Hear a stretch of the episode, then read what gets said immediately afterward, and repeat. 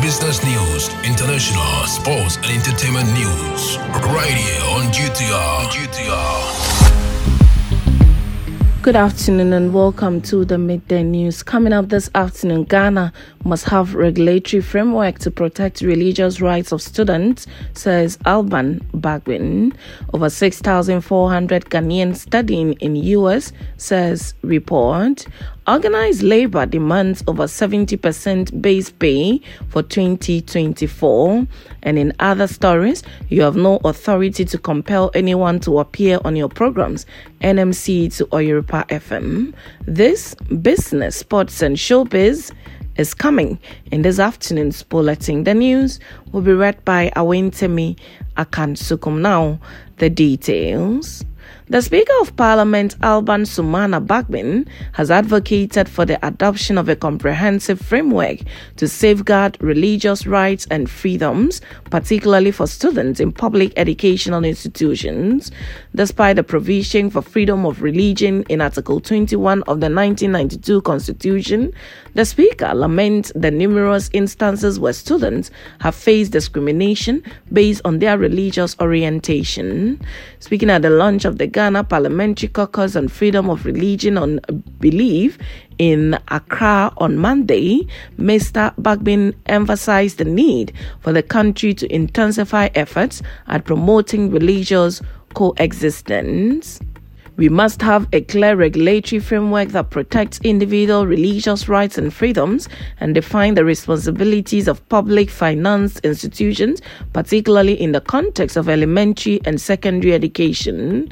The not too long ago tension between religious groups and school regulations is a testament to the urgency of this matter.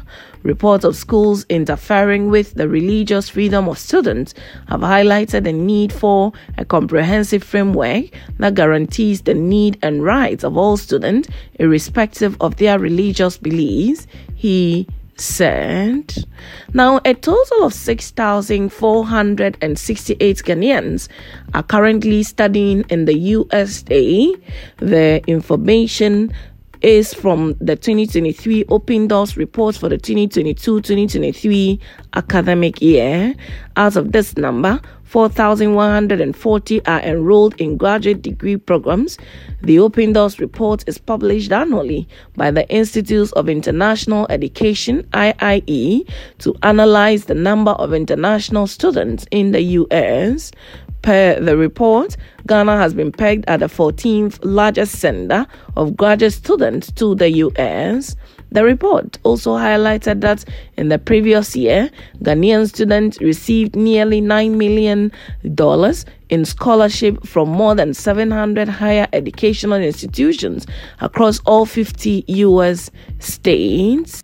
To help meet the growing demand, the U.S. Embassy processed a record number of student visa cases in the last fiscal year. It's the end. Now, organized labor has proposed over 75% increment in base pay for the year 2024 as they begin negotiations with the government. The demand is to meet the rising cost of living in the country. As the details of the current negotiation commence Monday, November 13, the labor union reportedly settled for a 60% base pay, but the government has proposed just a 15% increment. Commenting on the development in an interview with the media, the Deputy General Secretary of the Trade Union Congress TUC, Joshua Ansah, said although Labour was willing to come down to 60%, government rejected it. According to him, they hope something worthwhile happens in the negotiation table Tuesday, November 14, adding that labor union will meet to strategize with uh, and decide on their fallback position.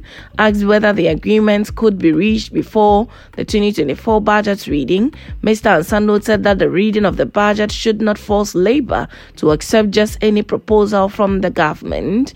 However, the Deputy Minister of Employment and Labour Relations, Bright Wireko-Brobbey, speaking on the same program, appealed to labour unions to consider the percentage increase they are demanding.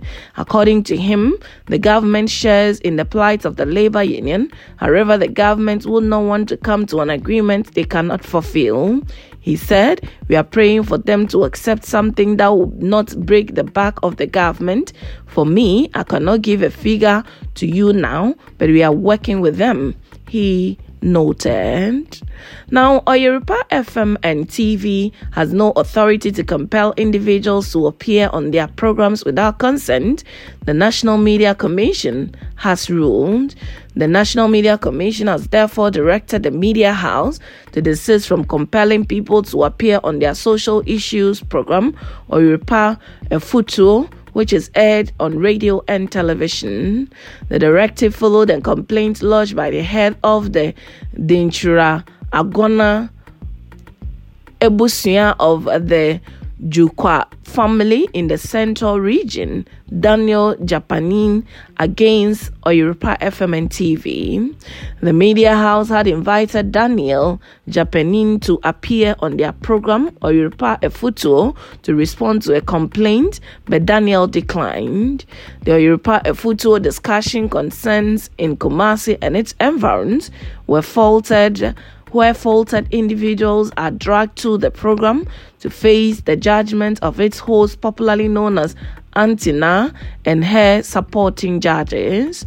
However, a specific episode on April 25, 2023, sparked controversy when guests, hosts, and panel members made unguided and derogatory comments about the Dinchra Agona Ebusia of Jukwa, Daniel Japanin, regarding a case involving a missing dead body at the mortuary. The situation then drew Daniel Japanin to lodge a complaint at the NMC.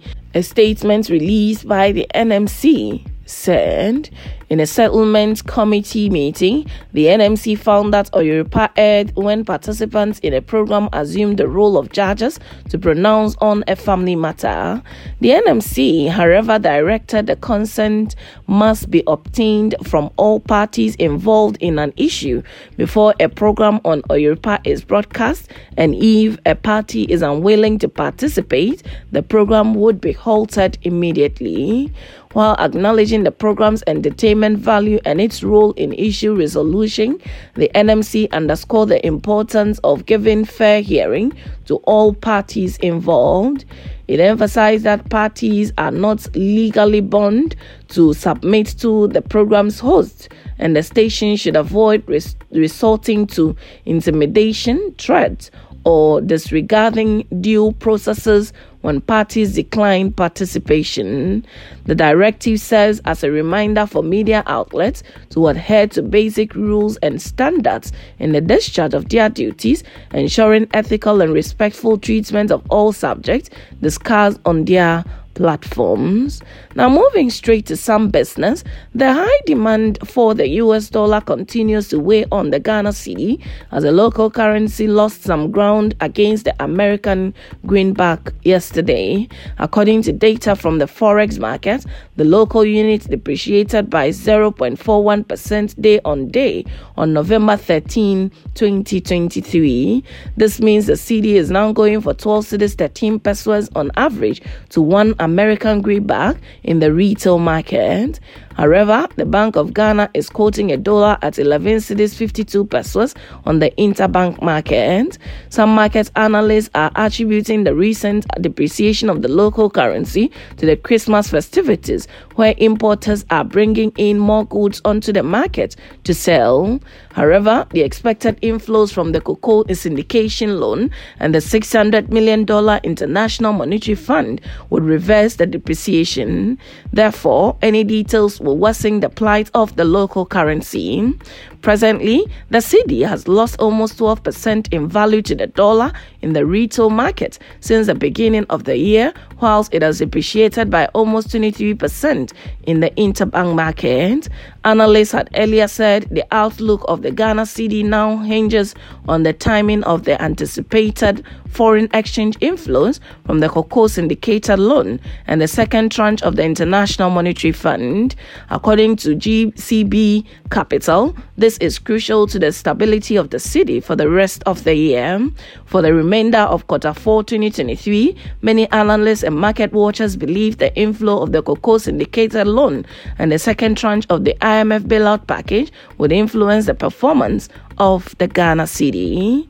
Now, moving to some sport, the Director General of the National Sporting Authority NSA, Professor Peter Twumasi, has urged the Ghana Football Association GFA and the Ghana Premier League clubs to build and manage their own stadiums. According to him, owning their own stadium would go a long way to lessen the over reliance on state owned facilities that serve a host of sporting activities. Twumasi has suggested that Ghana's funds from the 2022 FIFA World Cup be used in constructing a stadium which will serve football purposes only. His comment comes after the Confederation of African Football CAF deemed the Cape Coast Sports Stadium unfit to host Medeama Sporting Club's Champions League. Not only have the Medeama been denied the chance to use the stadium, but the venue has also been stripped of hosting any international game for failing to meet requirement.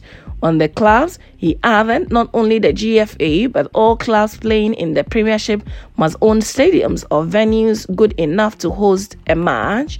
With the Cape Coast Stadium rejected, Medeama will now play with CAF Champions League side at the Baba Yara Sports Stadium. Moving straight to showbiz, veteran visual arts professor Ablade Glover has shared his sentiment on the focus of Ghana's education system. According to him, the arts have not been given the same emphasis as other fields. This situation, the professor insists, has resulted in a lack of prominent figures in Ghana advocating for success in the arts. Consequently, parents tended to discourage their children from pursuing the arts, a trend that persists today, leading many arts graduates to seek employment in unrelated fields like banking, he added.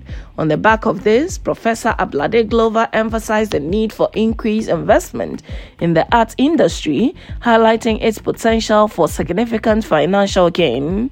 He underscored the importance of governmental support, entrepreneurial initiative, and the establishment of platforms such as galleries to foster recognition and appreciation of artists' work. Professor Ablade Glover said this in an interview with the media over the weekend. Responding to how these bottlenecks can be addressed and resolved, Professor Ablade advocated that a more entrepreneurial approach, along with government policies and investment, would be helpful. And that's how we draw curtains on the midday news on Ghana Talks Radio. Log on to www.ghanatalksradio.com for more of these stories and follow us Ghana Talks Radio on all social media platforms. You can as well download the GTR app from your App Store or Google Play to listen. The news was read by Awentemi Akansukum. I say thanks so much for making time. Have a good afternoon. Get it big, get it here. Listen to all your live mixes, live radio programs, and live entertaining and news package programs right here from GTR, Ghana Talks Radio.